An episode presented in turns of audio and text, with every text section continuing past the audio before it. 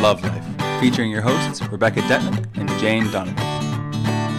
The sun shines bright as it moves across my face. I feel the light. Welcome to Love Life. I'm Rebecca Detman.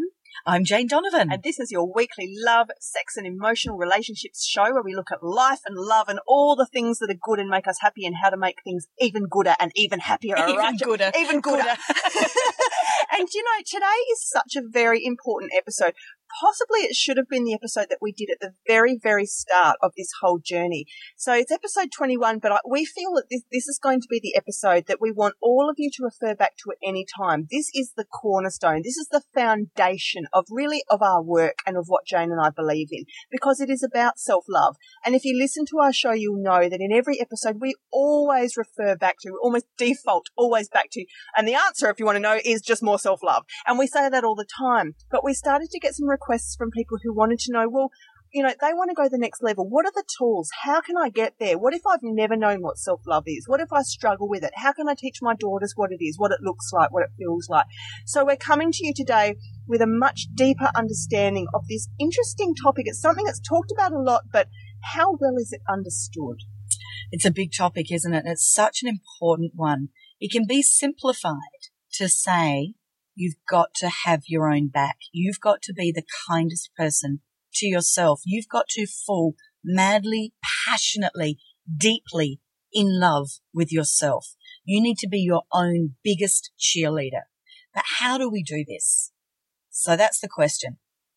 The goal is to have that, to feel that about yourself. The question is, how do we get there? So I'm feeling that we need to give a whole heap of different tools, different tips that we've used or that we've used with other clients of how people have come to self-love, self-acceptance. Acceptance maybe is a good first part to start with, do you feel? At the very least. I mean, you don't get to passion straight away for a lot of us. So, you know, right at the far end of the spectrum, you've got people who feel self-hatred. You've got people who are hurting their bodies through self-harm, through abusive thoughts, bullying themselves. They are eating, in ways that harm the body. They are addicted to very abusive relationships because of their low self-esteem, or this is the way it all starts to play out in life, okay? Middle of the spectrum, I'd say people with a little bit of that, but they're still high functioning. Yes. And top of the spectrum, I don't know, Mother Teresa.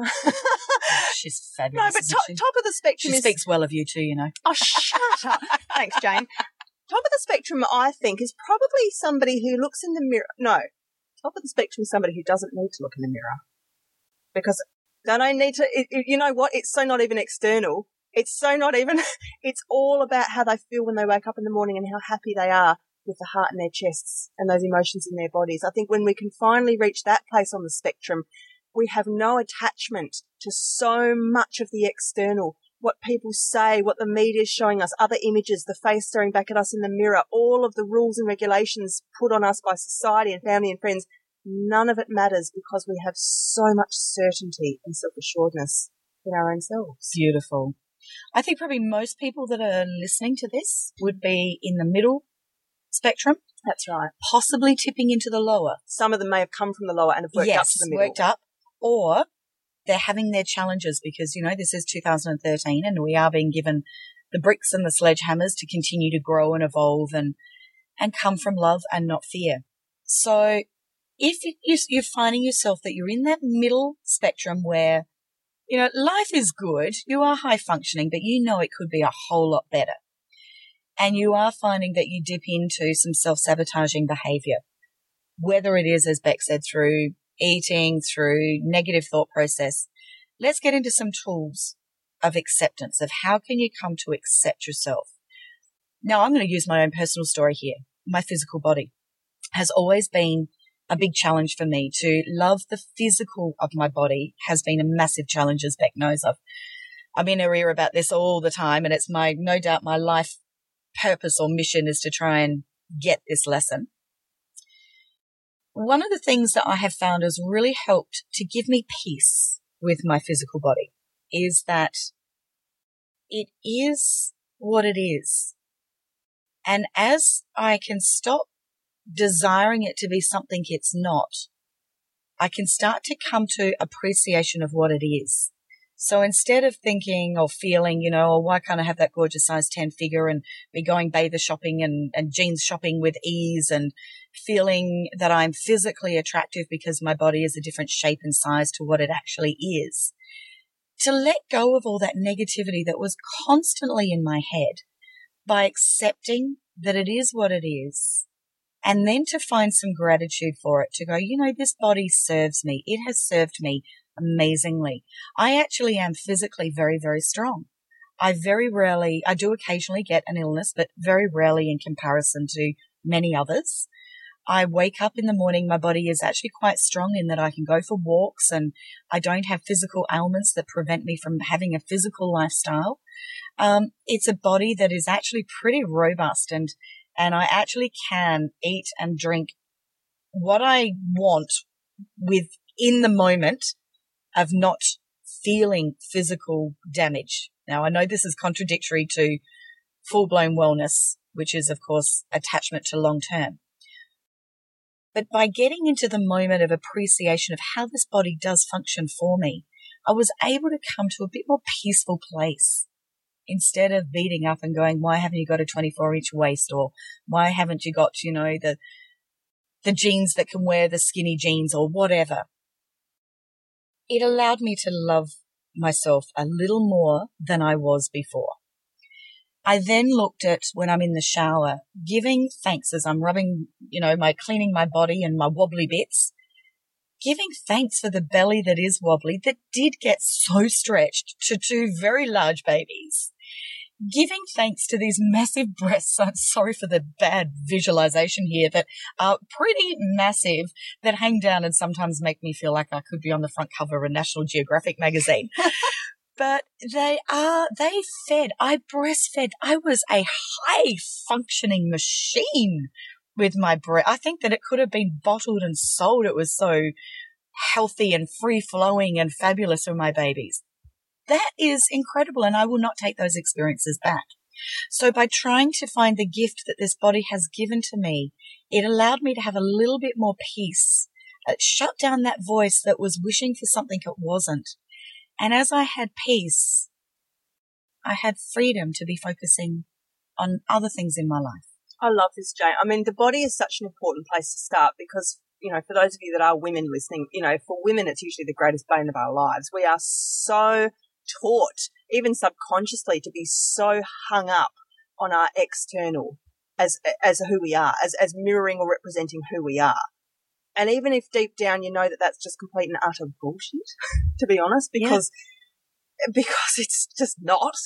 It doesn't stop us from being obsessed about that, you know, from a really, really young age right up to a really, really old age. So it's one of the biggest battles I think that women have to, and men too, because we are such an image-driven society. We go on the first glance. We go on the, you know, the exterior judgment all the time. We're very visually judging, aren't we, all the time? And we live in a society where we're seeing 30,000 commercials a year or more, and, you know, Hollywood. And they're all telling us what's wrong with us.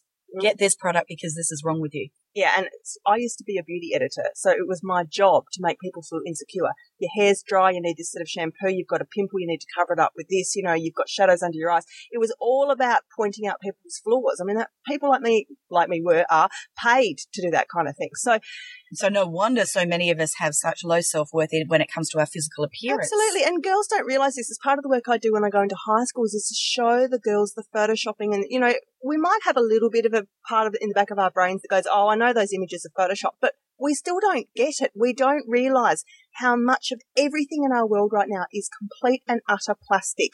Everything you are looking at has been so stylised. It has been 10 hours of hair and makeup. Thousands of shots taken, narrowed down to just a few shots, which are then photoshopped, and the whites of the eyes and the shadows of the breast and the whites of the teeth and the flyaway hair, and everything has been so highly corrected that by the time that image gets in front of your eyes, it's plastic. It is. It doesn't exist. It doesn't exist. Hey, can we mention the Dove commercials? Yeah. I think that if you haven't seen these, jump onto YouTube and Google Dove commercial. Yeah. Now there's two that are out. The first one that came out a few years ago, I just applauded. And it had this beautiful, I think, teenage girl. I don't know how old she was, 16, 17.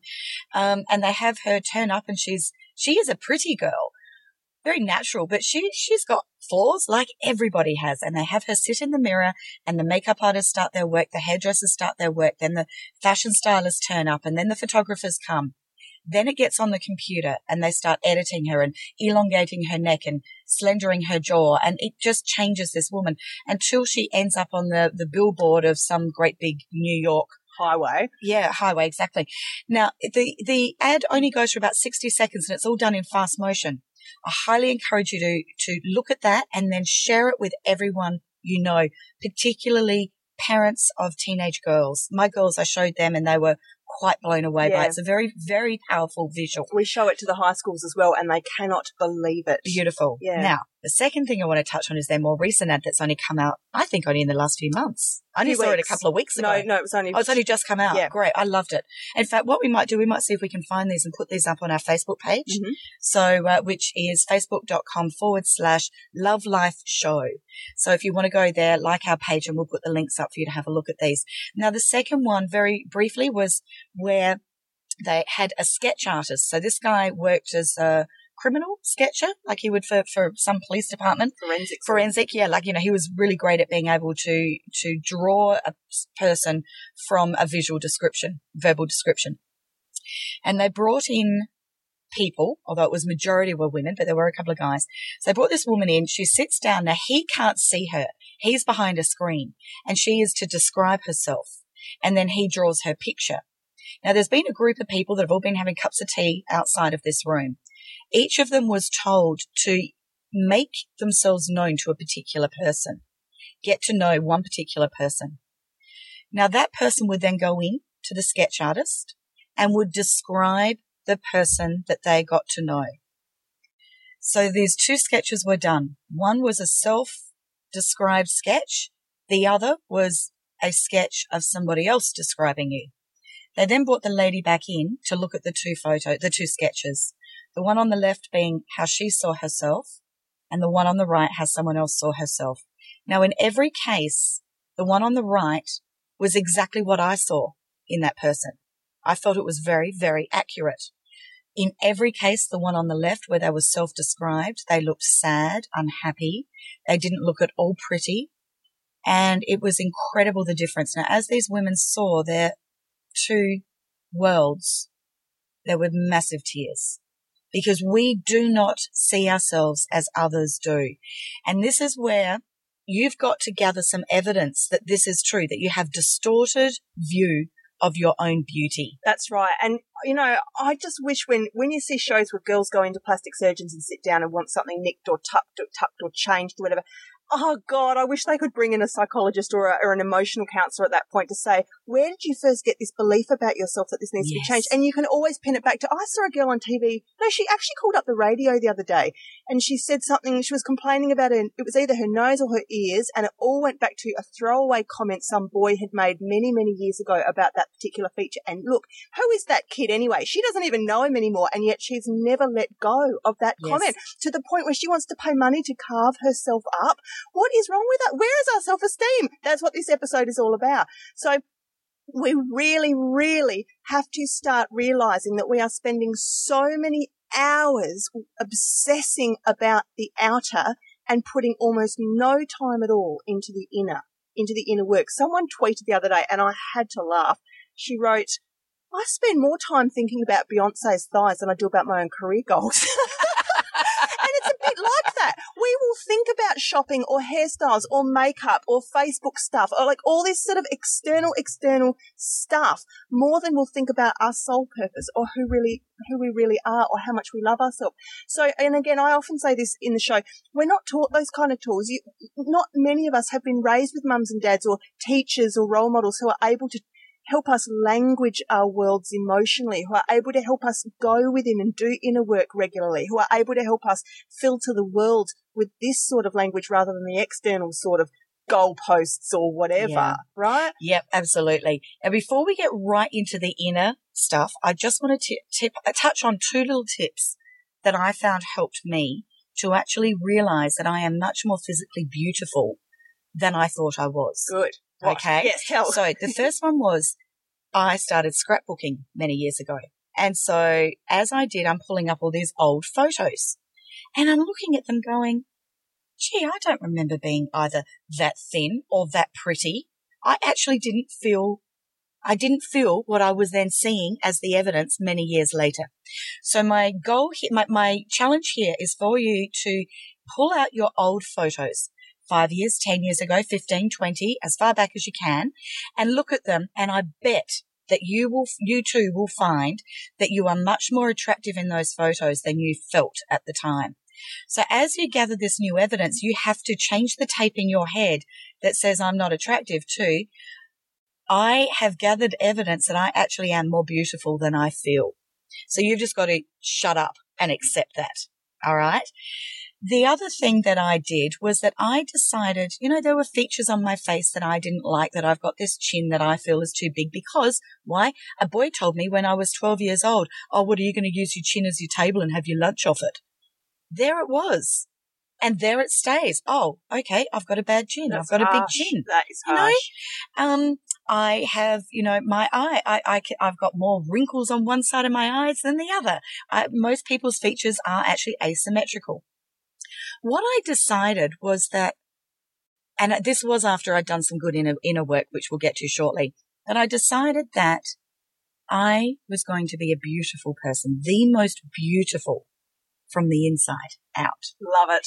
And I decided that when I truly come from love and not fear, when I come from kindness and empathy and compassion and connection, my face lights up and I look the most beautiful I can ever look. And it's all in the eyes. And it's so funny is in the eyes. Say this, Jane, because I was actually thinking earlier, just between you and I and everyone who's listening, I was watching, Jane's just had her 50th birthday, by the way, and I was just watching Jane talk earlier in the car and looking at her eyes. Jane's eyes are so large and clear and just shining light. And see, when you see that, there's no age there. There is no age there. I can see how pure and switched on you are. That's so beautiful. But, it's that what we don't realise is that we actually don't relate to each other physically. We relate to each other according to our essence. Yes. Right? So, sometimes you might say, oh, there's this guy and I've got such a crush on him. Oh, he's not hot. Like, I know he looks ugly, but I can't help it. I just feel something for him, because you're connecting to the essence of his soul, which means something to you. You're not seeing the exterior. And you know what? You just got to remind yourself, everyone else is walking around that swimming pool or that beach or the shopping mall or whatever, so caught up in their own heads and so worried about their own stuff. No one is looking at you. No one is thinking about the shoes that you spent half an hour choosing which pair to wear this morning. No one cares whether you just had a $28 haircut or a $700 haircut. Nobody gives a you-know-what. I love it. Nobody cares. So why should you? I love it. So as you decide that you want to be the most beautiful that you can be, then I want you to get somebody to take a photo of you. I want you to just sit there and just smile at the camera and have your photo taken. Then I want you to think of the thing that brings you the greatest joy. So often when I'm doing this with my clients, I take a photo for our database. I'll take the snapshot and, everyone says, oh, I hate having my photo taken. And I take one photo and then I say, you know what? I'm going to get you to smile, but I want you to think about something they've shared with me. Often it will be, I want you to think about your amazing, beautiful children. And I quickly snap it in that split second that they connect with that love. And then I show them the two photos. So it's very similar to the Dove exercise. Soften and everything. Their skin becomes, it glows. It becomes this kind of light radiates out of it. Yeah. And people are so blown away that I would say probably 1 in 2 people I'm actually emailing that photo to them because they've never had a photo like that. Yeah. Oh, and yet when we come from love, when we come from joy and connection and beauty and kindness, we can get no more beautiful. So what we're saying is if you really want outward beauty, it's not the creams and it's not the surgeries. It's none of that stuff. It genuinely has to glow from within. And this. You see the grumpy old man on the sidewalk whose face is all twisted up because he's bitter and miserable about his life, or the woman with all the crow's feet because she's always frowning. We know that. We know, we've seen 70-something-year-old women who just glow. Yes. Just have skin like silk because they're just so relaxed and peaceful. Mother Teresa, you mentioned her at the beginning of this podcast. Mm. There is the example. I mean, her face was filled with wrinkles because she was an elderly woman, but they were so soft and warm and glowing. One person in the world who judged her on her physical appearance. No one would even dare. No one would ever dare. She just glowed to make a comment on her appearance. But because of what she was, these people glow. Nelson Mandela. That's right. Because it's the essence. It's their essence that we're actually connecting with. It's not their physical characteristics. So we need to get away from the physical and before we spend this whole episode just on the body alone. So back to self-love. Let's get to Let's talk about mirror work. Mirror work, brilliant. Go, beautiful. Jane. Oh, me too? Okay, all right. So I'm a huge fan of mirror work. Louise Hay is the absolute guru of this. And so if you want to learn more about this, I encourage you to follow her work. So mirror work is where we hold a mirror up to ourselves and we speak kindly to ourselves. So one of my things that I like to do is I get out of bed in the morning and I go to my bathroom and I look in the mirror and I smile and I go eye to eye and I say, "Good morning, Jane. I love you. I truly love you." Who's squirming right now? Does that make you squirm? Most would squirm. And I look at it when I first started doing this, absolutely. The goal is to get to a point where you actually mean it. Are you naked or not? Yeah, it doesn't matter. Whatever, in my jammies, naked, just got off the toilet, doesn't matter. Whatever. That's right. It's irrelevant. But I'm actually going eye to eye here. I'm not looking all around my body at everything and seeing the faults. You're looking into your own soul. I'm going to my own soul. That is so powerful. Now, I've got a girlfriend who struggled with a lot of eating disorders and so forth, and she's done the Louise Hay course. She started to do the mirror work. To begin, all she could do to get through it was she basically made it like a hijab. So she put her towel up, one towel over her, under her eyes and the other towel on top. So all she could see in the mirror was the slit where her eyes were, because the minute she looked in that mirror, she was immediately picking on her body, looking at her hair, looking at her skin, looking at her boobs, all of that. So she started her mirror work with nothing to be seen but her two eyes, and she began from there. Beautiful. Because it's going to feel uncomfortable. You're not going to like it. You'll be tempted to skip a day. You won't want to do this kind of work regularly, but that's why self-love takes so much dedication, because it is territory that's very unfamiliar and unexplored. Look, I've got a 4-year-old now, but when little Tom was 3, we sit in the car and we do the, mummy loves you and daddy loves you and your sister Charlotte loves you and the dog loves you and then I'd say, "And do you love you?"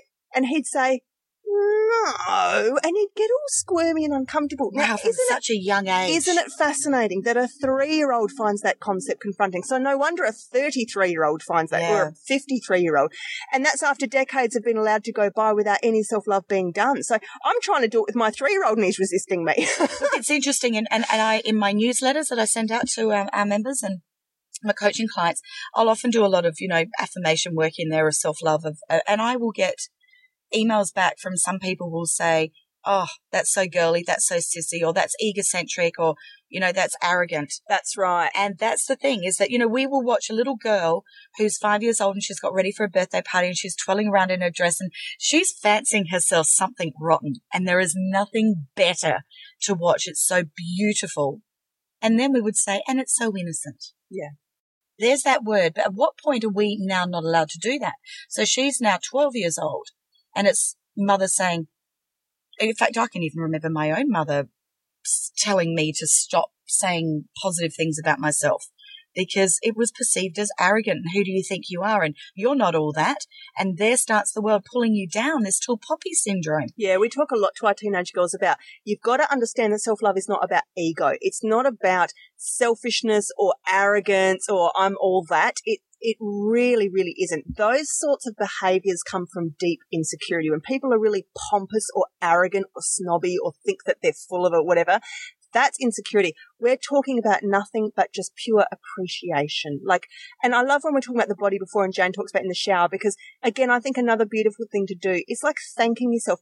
Lie in bed at night and put your hand, on your heart. "Thank you for beating today." Put your hand on your legs. "Thank you for running today." Put your hand on your throat. "Thank you for talking today." Put your hand on any part of the body you can thank for just being there. And anyone who's ever been in sickness or pain knows the minute you're in pain, all of a sudden you go, "Oh my God, all those weeks that I've been not in pain for my whole life, I've so taken for granted," right? It takes pain to make you realize that we so take our bodies for granted. They're just always there working, chugging away silently in the background, doing whatever we need to do, digesting, excreting, breathing, getting us from A to B. They are amazing. And there's no two in the world that are the same, and that is the rarest form of beauty, and every fingerprint in the world is different, and that we should be celebrating the absolute rare, unique amazingness of our, these beautiful different types of bodies, every shape, size, height, weight, colour. I mean, the universe is the ripest place. It's just the most abundant place. It is. It's incredible artistry. It is. So artistry, a bit more love for the packaging. Yeah, okay. So the mirror work is really good too, isn't it? I think that's very important. In fact, Louise Hay walks around with a little compact pocket-sized mirror in her bra. And if she feels that she's going into a situation where she might have to have a tough conversation, or there could be a bit of conflict, or somebody might be in a situation where they can speak negatively to her, I can't imagine anyone ever doing that to her. They wouldn't dare now. It could happen. She pulls her mirror out and she talks to herself and says, Louise, you're amazing. I love you. Let's go do this, girl. She almost talks as two people, which is beautiful. Because it's like speaking to the inner child. And if you have trouble with yourself, who you are now, and you really don't like yourself, just imagine if you're still an innocent little 6-year-old who was still coming out into the world and didn't know much and needed protection and a lot of love. Speak to that person inside you, because that little girl or that little boy still needs a lot of helping hands. Well, you know what, Beck? I want to go into this deeper. I'm going to make an executive decision here that this is going to be our first podcast that's going to go. We normally stick to the 30 minutes. We know that that works well for people listening. But there's a lot of tools we need to cover off in here. So let's keep going. You're right with that? All right. You're right, because we haven't even scratched it. Because Jane's the affirmation queen. We haven't even touched on that yet. No, but inner child is also very, very important. So let's do that, reframing the past as well. Okay, so my take on inner child. And if you want some more work on this, Lorraine Webb from the Adelaide Healing Energy Centre has written an amazing book, which doesn't matter where you're listening to this podcast, she'll ship the book anywhere in the world. She's guru of this. But I like to think of the inner child as we've got at least one. Some of us have got many different aged inner child children within us. So for me, I think of myself that I've got a 7-year-old within me, and I've also got this 15-year-old. And the 7-year-old's this beautiful, precious little child that the world was getting a little bit scary about, and feelings were getting hurt, and sensitivity was raising, and I was starting to feel a little bit different, and maybe as though there was something wrong with me because my feelings would get hurt so easily, or the world was a bit of a scary place. And then I've got the bit of the defiant 15-year-old who literally chose to capitulate and give in and be like the others. So these two children, if I allow, can run the show quite easily. And I often see this in my dating practice where with Socialite, where I see a lot of people attend an event and they've got the 15 or 16-year-old that's running the show. That's the insecure child that's coming out and saying, I'm not good enough, rich enough, funny enough, smart enough, fill in the blank. I'm going to act up now, and I'm going to go into grandstanding and attention-seeking, self-sabotaging behavior to try and get approval from people. So what I like to encourage people to do is to talk to this inner child. Talk to the 15-year-old and say, you know what, I know that at the moment you're feeling a little bit threatened, but it's okay. I've got your back. I'm in charge now. Jane, the 50-year-old's got this covered. So you just hop behind me, sweetheart. You just hang on to the back of me and watch me take care of this. And the 7-year-old, I'll grab the 7-year-old and I'll think of a time that there was somebody that said something nasty to me that hurt my feelings. Let's say that there was that the schoolyard bully told me that I was ugly and nobody would ever like me, and that hurt my feelings. So now the 50-year-old is going to grab this beautiful 7-year-old child. I'm going to go back to that memory, and I think it's nice to do this if you're lying in bed or sitting in a comfortable couch, and make sure you're alone and not disturbed. I want you to go really into that memory. Feel it. There'll be tears. That's absolutely fine. And I want you to observe that's what's going on with the 7-year-old. Observe how she's feeling. And now I want you to come and grab her, and I want you to give her the biggest hug. I want you to wrap her right into your arms.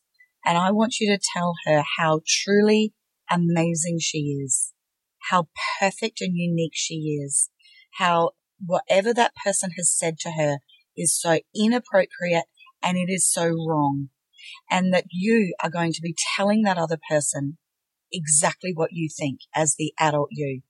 And so as you go in and you speak the words of truth of the 7-year-old, but you do it as the dynamic and powerful and assertive adult you are today, you go in and defend that little girl and you say, that is not on, that is not appropriate, that is not at all necessary, and it is not happening again. Then you grab this little girl and you tell her that everything is fine, because that is not how it is, that this is how it is, that you are perfect, you are beautiful, You are exactly as you are meant to be. And I want you to give her all the hugs and all of the love that in that moment she needed and she didn't get. And as you do that, I want you to shrink her down really tiny. I want you to shrink her into your hand. And then I want you to place her into your heart. And from this moment forward, you now have the little you and the big you. And together you're walking this world. Together. You've got each other's backs. And you'll never be alone again. And you will never be without the love that you desire again. Because you now are two. Jane, I mean, that is just so powerful. I've got my own version of that. So I'm going to run people through my version. You do that with your clients? Yeah. Yeah. Okay. So my version is, if somebody's got something going on, they're getting a real strong, like we talk about triggers, something will have happened during the day and a strong emotional response has come up in that person's body. I say, right, close your eyes, put your hand on your heart. I want you to go into your body. Tell me where it is. Where's that feeling? What is that feeling? Usually they'll give me a concept, like they'll say, oh, I'm just feeling really stressed. I'm like, yeah, but what's the feeling? What's the emotion? Because people can't pin this down ever. Anyway, so if you can get the emotion, then they might say, okay, it's fear or it's sadness, or I always try and get the lowest emotion, because they might say sadness, but I'll say, is there anything lower than sadness? And I'll say rejection. And how does that make you feel to be rejected? You know, lost or yeah, whatever. So then I'll say, where in the body are you holding it? And they'll say, oh, it's in my stomach or it's in my throat or whatever. And then I'll say, what color it is it? And I'll say, oh, it's brown or it's blue or it's black. And I'll say, and out of 10, 10 being the worst, 0 being nothing, where is it at? How bad is that feeling? And they'll usually say 8 or something like that. I say, okay, so now I just want you to just take a breath for a minute, and I want you to use your imagination and imagine that you're floating back down through your, you know, whatever age they are, 40s, 30s, 20s, teens, primary school, all the way back down to in utero when you're in your mum's tummy. And I want you to tell me which statement your body resonates with as true. Did you bring that black, fearful feeling in your stomach through with you when you were born in this lifetime, or did you learn it when you got here? Now, most people will say they learned it when they got here, okay? Those of you who are more spiritually advanced can then look out to the whole universe and go back out to another time and energy and place, a past life or what have you, where that feeling was first learned, and you can see where you first believed it and you first learned to carry it. For those of you that say, I learned it when I got here, I ask for the earliest memory you have of the time when you first felt that black fear in your tummy. And kids might say, people might say, oh, it was when I was about 5 or I was about 9. And usually it's because something was happening. Usually it's because it was, you know, a bully, or it was mum or dad, stuff was going on. It's usually because of someone else or external situation that was going on. And it's so important that the younger child in you understands that when stuff happens, it's not personal. And I try and get them to see it from the higher point of view, why they put up their hand to have that experience, what was going on for the other soul, why the other soul didn't mean it. They were just doing the best they could to survive at that time in their life. You know, maybe dad was stressed at work at the time, or mum was in a bad relationship, or the kid at school was being abused at home. That's why they spoke to you so harshly. All of that kind of extra. So you can really understand the part that you played and why you've just blindly picked up a yucky feeling and carried it with you your whole life. Now, this stuff takes a lot of work. You can go quite deep and it can be a whole hour or more session with somebody. So it's not great to just gloss over it in a few minutes on a podcast, but it is showing different tools and techniques, and there'll be each person listening is going to resonate with a different tool, and they can grab that tool and we can then help them to get further information to achieve. That's right. And this is fantastic. There's good stuff to do with somebody, you know, like Jane or I, or a practitioner who can guide you through, but it is entirely possible to do at home by yourself, lying in bed, or in your own reflective time, your meditation time. So what we're challenging you to do with self-love is you've got to go deep. You aren't going to get anywhere with surface level stuff. Is good to start chipping away, but when it comes to the real demons, the real self-hatred stuff, you know you're going to have to go in there and look that thing between the eyes. And what you'll generally find is, same as the monster under the bed, when you actually lift the bed flap and look underneath, it's not that bad. I agree with that. It so often is not that bad, is it? Isn't it? So I want to also touch on with self-love on shadow work. Mm. And so, which everybody has a bit of a different definition about. My favorite book is, and it was at The Dark Side of the Light Seekers, Debbie Ford. Yeah. Debbie Ford has written so many books. Unfortunately, she's just crossed over recently, but she's an amazing author. So yeah, Debbie Ford is the queen, in my opinion, author of numerous books on shadow work. So shadow work is kind of It's your dark side. It's the side of you that you don't like. And I find that a lot of people that are lacking in self-love is because they've disowned parts of themselves. They've buried things about themselves that they don't like.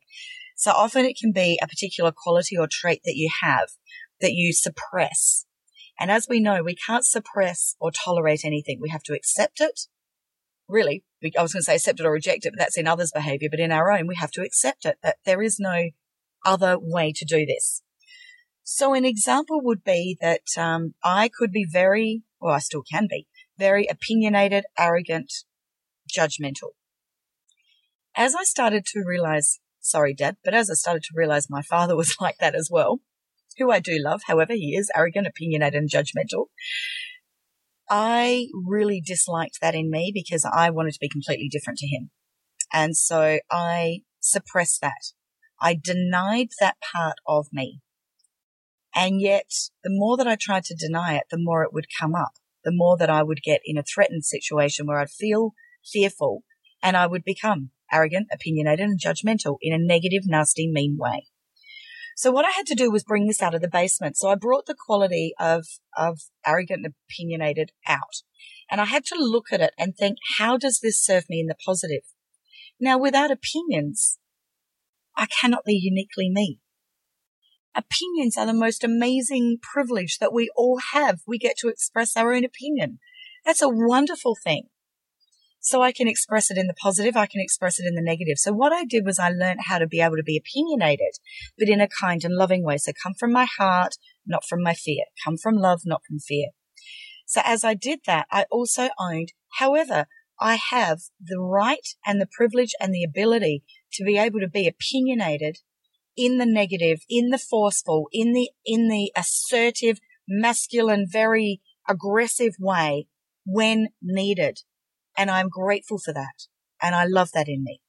So it's about acknowledging that we actually are all things, every single one of us. So we should be able to write a list of positive qualities and behaviors about ourselves, 200 long.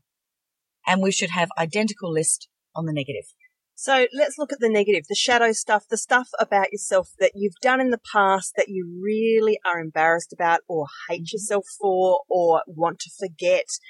Okay, so there's a hell lot of people out there pushing down yucky emotions and hiding them somewhere in their bodies. They don't realize they're doing this, but by getting on with their day and deflecting, distracting, never thinking about it and sticking their heads in the sand, basically they're very busy growing tumours and cancers. And correct. Things that are going to catch up with them down the line because the body has to store that toxic energy somewhere. It's got to come out. If you're not letting it come out, it's got to go somewhere.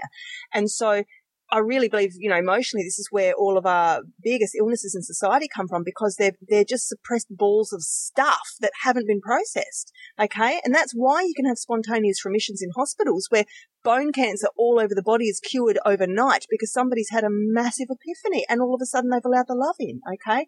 But the biggest part of when we're going back and looking at the parts of ourselves and the times of our life that we're not very proud of is forgiveness. And forgiveness is such a just, oh, I don't want to bring the Bible into this, but like, cause this isn't by any stretch a Christian show, but the Bible was right to keep harping on about the importance of forgiveness because it's one of the most important things that we can do as human beings. Forgiveness does not mean what you did was okay, if it's to somebody else or even to yourself. Forgiveness is, I no longer choose to be hurt or damaged by this. I no longer choose to be held back by this. I'm ready to release and surrender and move on and go for something better. And when you look at the times in your life where you did stuff that you aren't proud of, you're only ever surviving and doing the best that you can. Be gentle with yourself, you know, and when you know better, you do better. I love that. Did you know that our daily dose on our Love Life page today and on my own Jane Donovan Facebook page, I do little daily doses each day of, you know, positive things and is all about forgiveness. There you go. It's the most powerful thing. It's the gift that you give to yourself because when you forgive, you create peace in your life. So much is let go. I can't explain it. It's like stuff rushes off your shoulders. Yeah, and it's not saying, you know, it's okay what that person did to me or how that person treated me or what they said to me. You're not saying that's okay. So you're not capitulating. You're not being weak. You are being so divinely strong and giving the gift to yourself of, I forgive because I release, I am done. That is, you know, forgiving ourselves for those squirmy memories that we just squirm and go, oh, that's just. You wouldn't be human if you didn't have those memories. That's your growth. That's what's brought you to this point today. That's what's given you your lessons. And that's what you can turn around and teach others. Look, don't make the same mistakes I did. I did this once upon a time. Don't be afraid to be vulnerable. Don't be afraid to share, for transparency. It's so important that we don't try and be perfect all the time. What are our kids going to learn if they think everyone's just perfect all the time? It's okay to, you know, be a bit messy sometimes and be a bit explosive or have a good cry or admit that you stuffed something up. That's being human, and it's in the admission and then in the moving on that we learn and that we best help and show others. So that's okay. It's more than okay. It's great. It's great. Jane, affirmations. I know. Such an important and powerful and so simple tool to use. So affirmations are short, positive statements that we say to ourselves repeatedly to kind of brainwash ourselves into believing something that maybe we're not feeling or believing. How many do you reckon you've written in your lifetime, Jane? Oh, God, I've written thousands. Jane is the affirmation queen. She writes them out for all of her clients. Oh, look, but I love them. I love them. I believe in them so strongly. And I actually love writing them for a client because I'll be asking Spirit for giving me the right words to get for them. And as I'm writing it out and I'm looking out the corner of my eye and I can see them and they are squirming in their seat, that's when I know I've got the right one. Because they, you know, really, I'm actually writing what I can see in them. You know, when you commit to connecting with people and seeing the good in them, seeing the beauty within them, seeing their wonderful uniqueness and amazing qualities, and you only see their higher self and the gorgeous perfection of who they are.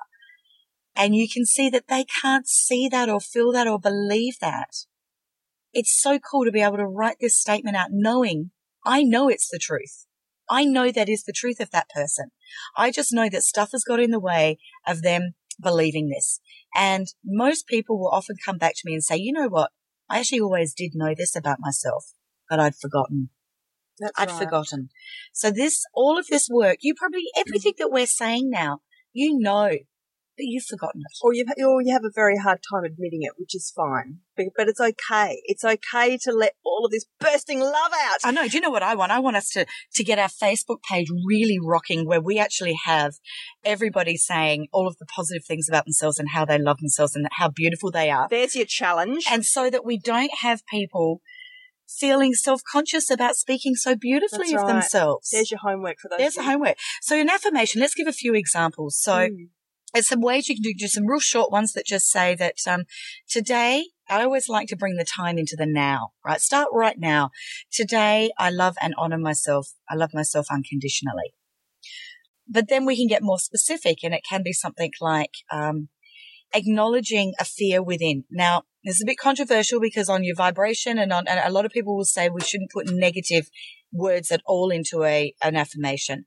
However, if you're really struggling with believing something, it kind of helps you to believe it if you put in there what you're currently believing occasionally. So it might start with, even though sometimes I feel I am not good enough, pretty enough, rich enough, smart enough, funny enough, whatever, fill in your blank. So even though sometimes I feel I am not attractive, I am, and then we're going to give a statement of what you are. I am a kind, generous, loving, giving, sensitive, and beautiful person. I love myself unconditionally. So then you write this down, you put it on sticky notepads, you put it on your car dashboard, you put it places where others are not going to see it and ridicule. This is the time for you to keep things very close to your chest and keep yourself very private. You're not in a strong enough situation yet to allow others to perhaps, you know, who do you think you are? What a stupid statement to be saying to yourself. You can't afford to have that negativity come in. So hold your cards close to your chest. So text it to yourself every time that you're sitting at work or you're on a date or you're in a moment where you're feeling a little vulnerable and you're feeling like, you know, the bad girl's going to come out and lash out in a minute. Just excuse yourself, go to the bathroom, get your text message up, read it to yourself 3 times, and then go back out to face the situation you're currently in. But put it on your mirror. As soon as you get up in the morning, say it to yourself. Before you go to bed, say it to yourself. Do it so often that you actually get quite bored with it. Yeah, use that as your password. So every time you've got to type in a password, type "I love myself" as your password. I love that. That's fantastic. that's getting it, drumming it into the subconscious mind. That's great, isn't it? Now, I think we need to start with a bit of gratitude as well, a bit of gratitude journaling. Well, I was just going to say on the affirmations as well, you know, studies really do show you don't have to believe them. And most people who start them won't.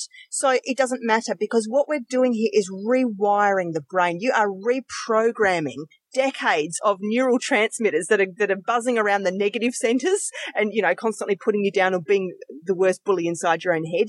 And it takes a lot of work to start refiring those neural, you know, pathways in different directions. And that's why the regular repeated practice of writing out affirmations, keep a journal and a pen by the bed and write out a few, maybe different ones every day, or you've got a set for the week that you write the same ones out 5 times every night. Just keep hammering them in. The subconscious will get it. The conscious mind will catch up.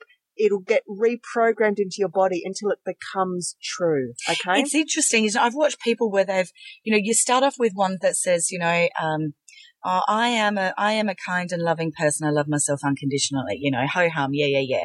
And then a few days later, they're saying it with a little bit more authority in their voice, and they're going, oh, I love myself. I am a kind and loving person. I love myself unconditionally. And then a few days later, it is, I am a kind and loving person. I love myself unconditionally. And a few days later, it is, I am a kind, loving person, and I love myself unconditionally. And their back is straight, and their shoulders are back, and their chin is up, and their whole body language and posture has completely changed. The words are spoken with such force that nobody would dare not believe you. That's right. Love it. What about a bit of journaling of gratitude to wind it up? Yeah. So sitting in a place of love and gratitude for what we have in our life. Yeah. I like to tell my clients to do, it's called a daily check-in. And I think it's something that we need to do anyway as consciously aware people living in the world that we live in, where one day can bleed into the next. Everything just gets on this roller coaster of routine and in and out and kids in the car and off to work and pack a lunch and put on the TV and collapse into bed and get up and have a shower and on we go again. And even if you call yourself spiritual, we often fall out of spiritual practice, or we fall out of these beautiful habits, which we know we should do. I'll see 7 people a week and say to all 7 of them, you should be meditating more. And do you think I go home and meditate? Me too. I know. So I think that the biggest thing with Western society is, because we genuinely have these crazy beliefs about being time poor, is that you can't ask too much of anyone to give in this area. 2 minutes. That's why I say 2 minutes. It might even be less than 2 minutes. And I've talked about this before on the show. It might be the time you just have in the shower. It might be every time you pull up at a red light, waiting in the line at the bank, things like that, wherever you can snatch a few seconds. Now, the first thing we want to do is pull out our phone and check it. Like if you're at a bus stop, if anyone's at a bus stop anymore, I don't know. But, you know, there's times in your life where back in the 90s, you had to just think and look out the window and stuff and actually just, you know, mull over the world and the universe and where you're at that day. Everything's sped up so much that we never have silence. We never, and even when we are in silence, like I'm saying, we're checking our phone in silence, but you know, so we're self-sabotaging the clarity and the space that we need to, it's such an important ingredient, like a plant needs sunshine and water. We need to have silence to be able to grow properly within. So to that end, my 2-minute daily check-in is, I usually say every night before you go to bed, but for some people it might be upon rising. Keep a journal by your bed. Go out and make it a thing. Buy a beautiful book. I agree. Beautiful. Make it a beautiful pen. Mm. You know, press flowers between the pages. You know, put stickers on or scrapbook, whatever you want to do. Personalize it. Fill it with love. Keep crystals between the pages. And every night, just sit quietly anywhere in the house. Maybe it's on the bed with a candle, or maybe you've got a special spot that you love. Go and sit cross-legged, get rid of everybody, get rid of the husband, the kids, or the wife, or whoever's around you, and just close your eyes, put your hand on your heart, take 3 deep breaths. That's first of all, that's all you need to do. Second of all, you might want to run through some of the things we've just talked about. You might want to write some affirmations. You might want to give some thanks or some gratitude Jane's talking about. So gratitude journals introduced by Oprah, thank you, Oprah, where you write down, say, 3 to 5 things every single day that you are deeply grateful for. And we're talking the smallest things. We're talking, thank you for the sunlight that came through onto my desk when I was working this morning. Thank you for the extra cookie that a friend at work, you know, saved spare for me when I got in. You know, the little things, all the big things. Thank you that my son just got into his degree at university, whatever it is. And the more that you actively begin to look at your reality every day through eyes of looking for proof that it's an amazing, wonderful, giving, abundant world that we have so much to be grateful for in, it's going to radically transform the quality of your reality. Absolutely. That's so well spoken. I love that. It's beautiful. I feel that what we're doing here is we're making you more cup half full than cup half empty. We're making you more positive. We're helping through gratitude journaling to help you to focus on that which pleases you rather than that doesn't please you. And as you do that, that gives you a greater happiness in your life. The other thing it does is it places you. I like people to write their gratitude, their 5 things or however many things each day, as the very last thing they do before they close their eyes to go to sleep. So no more than checking your phone, no more grabbing a fiction book to read. It is the last thing you do. That book and pen falls out of your hands as you close your eyes to go to sleep. And it places you in such a beautiful vibration to actually have a gorgeous, healing, restful night's sleep. Now, self-love, of course, is also about nurturing activities, and these are other small ways we can nurture. How many people have a bath in their house that they never, ever use? Have a bath with the candles, with the Epsom salts, chuck a crystal in. The good candles too. The really expensive one you got given for at Christmas. That you never burn it. Exactly. Put the music on. You know, go and get yourself a voucher for a massage. No one's going to do it for you. You can't wait till Mother's Day. Just go and get a voucher for a, or go and have a massage.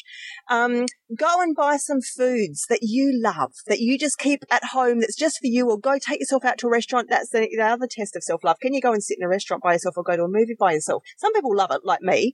I'm an only child. I love that stuff. But some people would never want to be seen dead alone in a crowded space, in a cafe by themselves. That's another little challenge right there. So self-nurturing activities. Put some money away just for you somewhere. Book yourself a holiday and stop putting it off. Go and buy yourself that top. Don't just think, oh, I shouldn't really spend the money and no. You know what? Sometimes just you're probably buying stuff for your children and your husband all the time. Just get it for yourself. I love that. Fantastic. Write the list of all the little things that bring you joy through the day or through any day, and make sure there's something scheduled on it every single day, something little to look forward to. That's right. I think we also need to touch on the negative thoughts in the head because that's very self-sabotaging. So just a few quick tools of how to shut that voice down. And we've all got it, the voice that says you're not good enough, rich enough, funny enough, smart enough, the one that says, who do you think you are?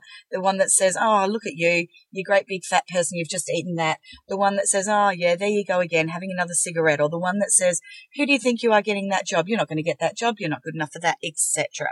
So we've got to shut that voice down, and this is the art of self-care as well, which is about acknowledging that the negative voice is in your head and then instantly stopping it with one that is more powerful and more positive and more loving.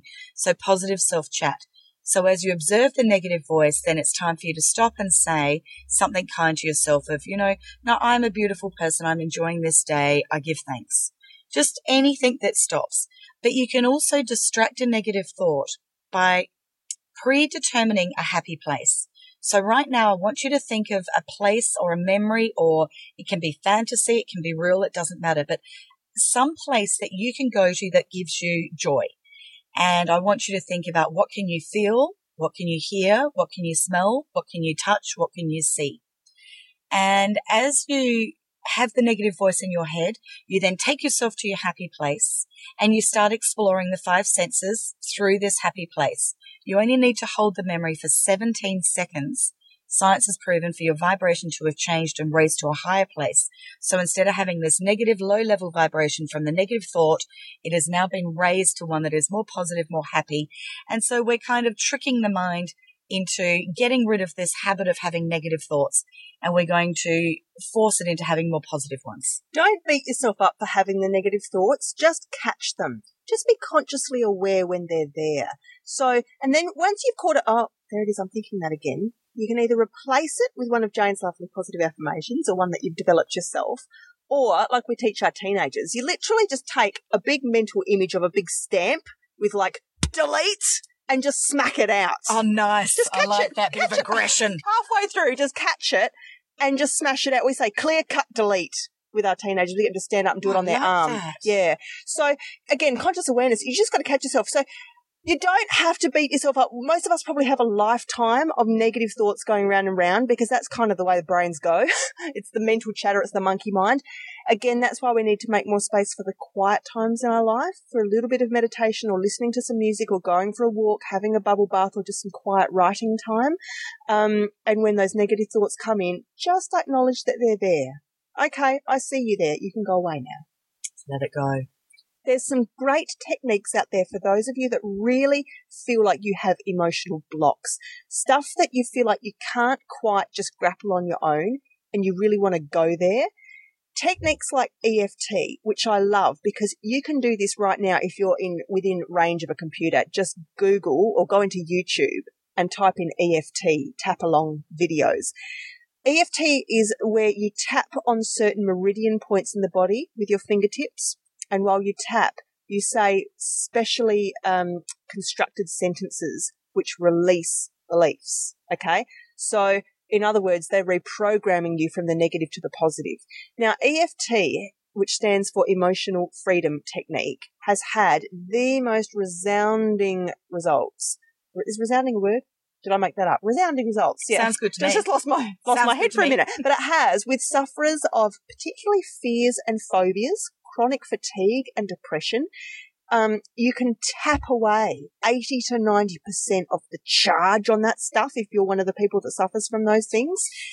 Fantastic statistics. It's in such a short time. It's easy, it's quick, it's non-violating. You don't need to go see anyone. You don't need to get into a hospital gown. It's free. It's free. It's empowering. You can do it online. You do it yourself. There's people that like do the morning tap. So you get up, have your cup of coffee and do your morning tap for the day and just clear out any junk or any, emotional clutter that's built up overnight or that's coming up for you today and just release it. So look, there's many other techniques out there, but I think that's a good starting point for this show. I think we need to wind it up there. Wow, what a lot of information we've put out there today. Yes. I mean, there are so many other things, the tools and tricks and tips that we've got for self-love, but I think that gives people a really good starting point to start to really become your own greatest love story. That's right. And Jane, let's tell them why it's so important that they do this, because when you dedicate the time, and it is a discipline and it is a ritual that you really need to adhere to because no one else ain't going to do this for you. It's got to be you that sticks on this homework. If you do it, do we do a money-back guarantee?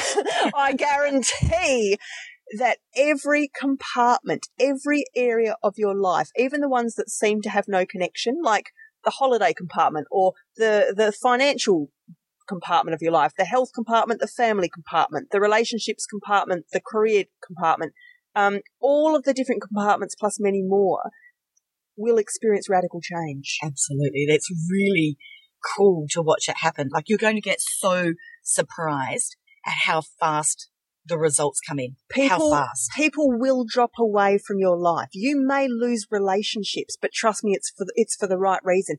Your vibration, you're actually now going to be retuning yourself to a higher frequency by filling yourself with so much love and kindness so regularly until literally your cup overfloweth, overfloweth, until literally your cup's overflowing. And all the other people, events, circumstances, vibrations in your life are going to have to meet you on that level. And if they can't, they will drop away, which will be fine because you won't need them anymore. And you will attract in so many new and exciting and better ones. You won't even know where to look. It's just going to be, you'll be bombarded by amazing abundance. And this literally happens overnight. It is a really, really fast process. So, do the work. Got to be ready. Be your own scientist.